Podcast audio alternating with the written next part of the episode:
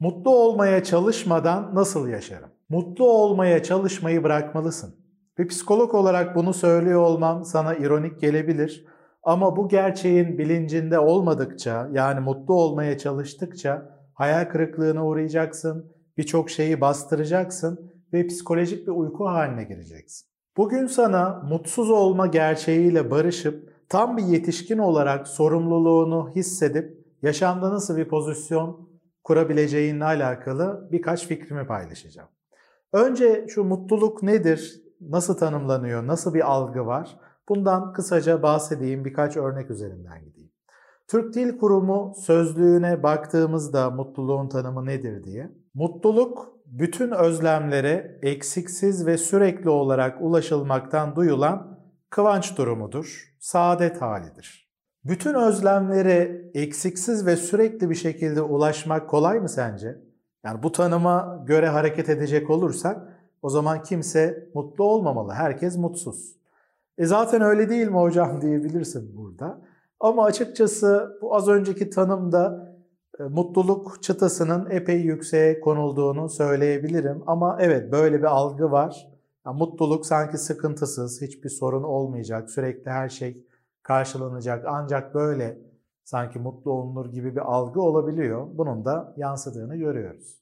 Başka nerelerde tanımlamalar var diye baktığımda Oxford İngilizce Sözlüğü'nde mutluluk konusunda daha dengeli olduğunu gördüğüm bir tanım var. O da zihinsel ya da dış koşullarla bağlantılı memnuniyet halidir mutluluk şeklinde bir tanım var.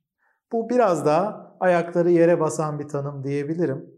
Bizim alanımıza baktığımızda psikoloji alanında en bilinen isimlerden biri mutlaka ki biliyorsundur. Freud'un tanımına göre mutluluk acıdan kaçmak ve haz peşinde koşmakla ilgilidir. Şimdi mutlulukla alakalı aslında birçok tanım var bizim psikoloji alanında da. Bunların içine girip detaylar arasında kaybolalım istemiyorum. Belki bunu ayrı bir videoda mutluluğu daha net bir şekilde tanımlama üstünde durabiliriz. Ama bugün özellikle deneyimlerime de dayanarak, deneyimli bir psikolog, terapist olarak mutlulukla ilgili gözlemlerim neler ve özellikle de mutluluğu bir amaç olarak e, edinen kişilerin neler yaşadığını ve burada ne gibi sıkıntılar olduğunu anlatacağım. Özellikle mutlu olma beklentisiyle gelen ilk görüşmede fark ettiğim bu beklentiyi, bu şekilde gelen danışanlarım oldu. Hani oradan da gelen deneyimlerle birlikte aslında bugün önemli bir noktaya odaklanmak istiyorum. Az önce verdiğim mutlulukla alakalı tanımlara baktığımızda fark ettiysen hani mutluluk ulaşılacak bir şey olarak görülüyor ve mutsuz olma hali iyi bir şey olarak görülmüyor.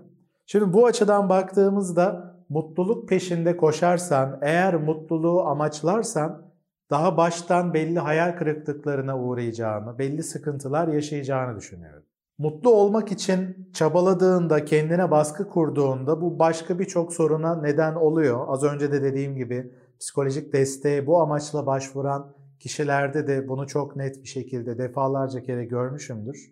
O yüzden buraya özellikle dikkatini vermeni istiyorum. Çünkü anlatacağım nokta hangi sorunu yaşarsan yaşa bir şekilde alabileceğin önemli noktaları içeriyor. Birazdan anlatacağım şeyler biraz moralini bozabilir. Yani mutlulukla alakalı konuları işleyip aslında mutluluğun kolay bir şey olmadığını örneklendirdiğimde moralin daha da bozulmaya başlayabilir ama sonunu güzel bir noktaya bağlamaya çalışacağım. O yüzden sonuna kadar beni dinle. Mutlu olmaya çabaladıkça daha baştan hayal kırıklığına uğrarsın. Çünkü dünya sorumlu bir yer. Mesela adalet diye bir şey yok. Dünyada adaletin olmadığını çok net söyleyebiliriz. Ha bir değer olarak, soyut bir değer olarak adalet peşinde koşulabiliyor.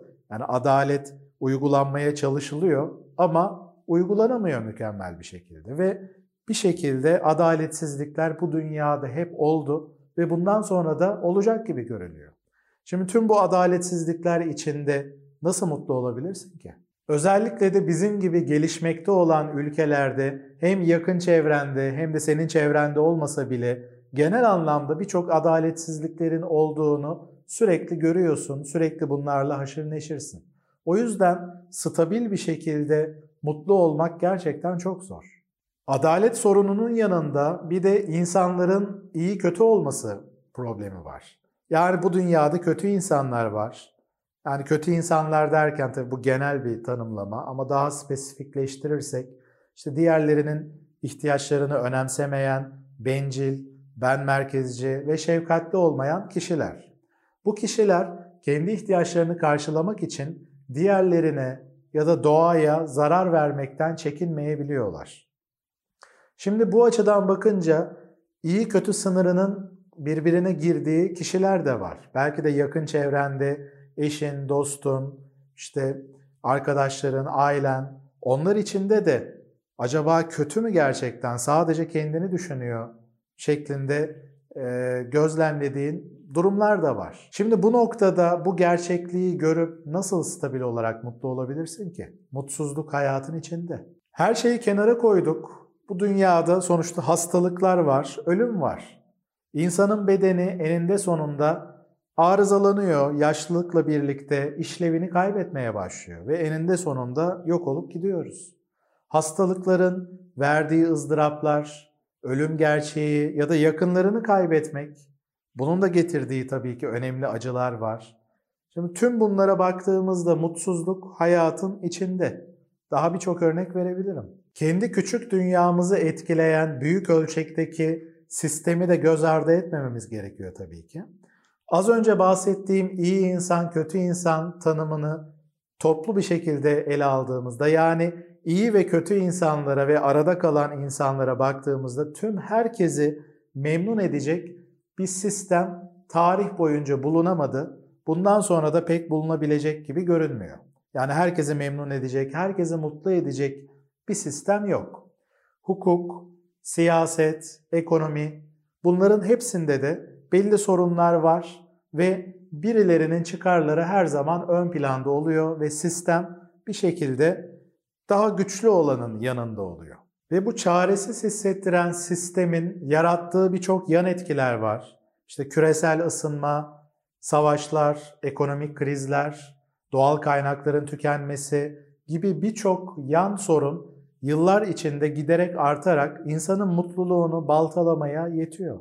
Tüm bunlar karşısında sorumluluğunu alıp kendini, yakınlarını korumaya çalışmak yorucu, sinir bozucu, kaygılandırıcı, üzücü, tiksindirici her türlü duyguyu hissettiriyor sana. Ve tüm bunların toplamı da sonuçta mutsuz olmaya yetiyor. Özetle gelmek istediğim nokta şu. Mutsuzluk çeşitli nedenlerden dolayı ki az önce saydığım nedenlere birçok başka neden de eklenebilir. Mutsuzluk hayatın bir parçası, negatif duygular kaçınılmaz. Kendinin terapisti ol kitabımda da anlattığım dört basamaklı uyan yönteminde de değindiğim gibi aslında duygularımız ihtiyaçlarımızın karşılanması için bize işaret vermeye çalışıyor. İhtiyaçlarımızın karşılanması için bizi motive etmeye ve buna uygun şartları yaratmaya çalışıyor. Şimdi dolayısıyla eğer ihtiyaçlarımız karşılanıyorsa mutlu, karşılanmıyorsa da mutsuz hissediyoruz diyebiliriz. Çok basit bir tanım. O yüzden de sonuçta ihtiyaçlarımızla bağlantılı bir durum varsa mutlu ya da mutsuz olmak bir şeyi değiştirmiyor. Yani bu duyguları aradan seçmemize gerek yok. Hem mutlu duygularımıza odaklanmalı hem de mutsuz hissettiren duygularımıza odaklanmalı, fark etmeli, bunlara karşı uyanık kalmalı ve gerekenleri yapmalıyız. Bu noktada eğer mesela sadece mutlu olmayı hedeflersen, mutlu olma hali normal olandır gibi bakarsan o zaman mutsuzlukla bağlantılı duyguları kenara koyarsın, bastırırsın. Halbuki o duygular sana çok önemli şeyler söylemeye çalışıyor. Sorunlar karşısında e, ciddiyetle hareket etmeni sağlıyor. Ama sen bunları anormal, sorunlu, kötü şeyler olarak görüp bastırıyorsun. Negatif duyguları tolere etmedikçe, bunları anormal gördükçe aslında kendi benliğinden uzaklaşırsın, gerçeklikten uzaklaşırsın. Ve bu da birçok kronik sorunun temelinde aslında. Özellikle de iç dünyanda bir savaş hali, huzursuzluk hali varsa bunun nedeni temelde az önce saydığım nedenler değil, senin mutsuzluk duygusuna aslında bakış açın. Yani sonuç olarak bu dünyada yaşayıp saf bir şekilde stabil olarak sadece mutluluğun olacağını beklemek bir fantezidir. Gerçekleşmeyecek bir hayal yani. Dolayısıyla bu gerçeğin bilincinde olman çok önemli. Bu noktada belki şunu söyleyebilirsin. O zaman yani hep mutsuz olmalıyız. Mutsuzluk doğaldır. Melankolik bir şekilde bakmalı mıyız? Doğrusu bu mudur diyebilirsin. Bu madalyonun diğer yüzü açıkçası. Hani mutlu olmaya çabalamanın tersi mutsuz olmaya çabalamak. İşte dünya kötü bir yerdir, melankolik, depresif bir yerdir. Bunu kabul etmek lazım. Hani iyi hissetme için bir şeyler yapmamak gerekiyordur gibi bir düşünce de ayrı bir sorun. Açıkçası bu depresif bir savunma mekanizmasıdır. Bu da bir çeşit kaçıştır. Bundan bahsetmiyorum. Mutluluk ve mutsuzluğu bir arada yaşamayı, bunu bir arada tolere etmeyi ön plana getirmek istiyorum. Bu durumu mevsimlere benzetebiliriz. Sonuçta bazı mevsimler var, iyi hissettiriyor, içimiz açılıyor. Ama bazı mevsimler de var ki beraberinde belli sıkıntılar getiriyor. Yani yaz mevsiminin, kış mevsiminin mesela kendine göre avantajları, dezavantajları vardır. Ama ritmik bir şekilde hayatta tüm bu mevsimleri bir şekilde yaşıyoruz. Bu mevsimler e, bu şekilde canlı yaşanmadığında o zaman beraberinde birçok e, kuraklıklar oluyor, birçok sıkıntılar oluyor. Dolayısıyla eğer mevsimleri ne kadar zengin bir şekilde yaşıyorsan o zaman toprakların verimli olur ve canlı bir şekilde hayattan keyif alabilme şansın olur. Diğer bir önemli nokta da aslında biz mutsuzluğu mutluluk duygusuyla birlikte fark edebiliyoruz. Yani mutsuzluk duyguları yaşayan kişiler bir şeylerin değerini daha iyi anlayabiliyorlar ve o mutluluk duygusunu da beraberinde yaratıyor aslında. Yani ikili bir şekilde birbirine tamamladıklarını söyleyebiliriz. Dolayısıyla hayatın doğal ritmi, akışında her ikisinin de doğal olduğunu kabul etmen lazım. Sonuçta hayatta belli fırtınalar olacak. Bu fırtınalarda savrulmaman önemli.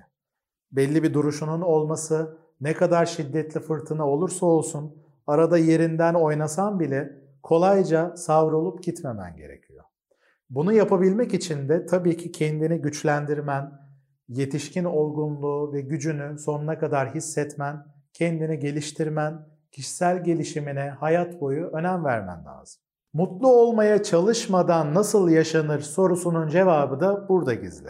Mutluluğu hedeflemek yerine güçlü olmayı ve hayatın akışını kabullenebilmeyi hedefle. İkisi de çok önemli. Bunu yaptığında fırtınalar çıksa bile kendi iç dünyanda bir güven hissin olacak. Bu fırtınalar seni zorlasa bile, hatta yerinden etse bile bir şekilde tekrar toparlanabileceğini ve ihtiyaçlarını hem kendinin hem de sevdiklerinin ihtiyaçlarını karşılama konusunda gerekenleri yapabileceğine güvenirsin. Yani kendi iç dünyanda bir dinginlik olur. Bunu hedefleyebilirsin ve bu iç dinginliği, bu gücü stabil bir şekilde yaşayabilmen mümkün. Yani mutluluğun stabil olmasındansa bunun stabil olmasını hedeflemen çok önemli. Bugünkü konuşmamın başında mutluluk arayışı içinde olmanın bir çeşit psikolojik uyku haline seni sokacağını ve birçok şeyi görmezden e, gelmene neden olacağından bahsetmiştim. Bu psikolojik uyku halinden uyanmada Kendinin Terapist Ol kitabında bahsettiğim dört basamaklı uyan yöntemini öğrenebilirsin. Bu arada uyan yöntemiyle ilgili birçok videoyu da paylaştım YouTube kanalımdan da. Bu videoları izleyerek konuyla ilgili birçok fikir edinebilirsin. Mutsuz mutlu olmak hakkında ne düşünüyorsun? Düşüncelerini, deneyimlerini aşağıdaki yorumlar bölümünde paylaşırsan sevinirim. Kendine iyi bak ama gerçekten iyi bak. Mutsuz mutlu olmayı başardığında bunu nasıl yapabileceğini iyi bir şekilde anlayacaksın. Tekrar görüşmek üzere.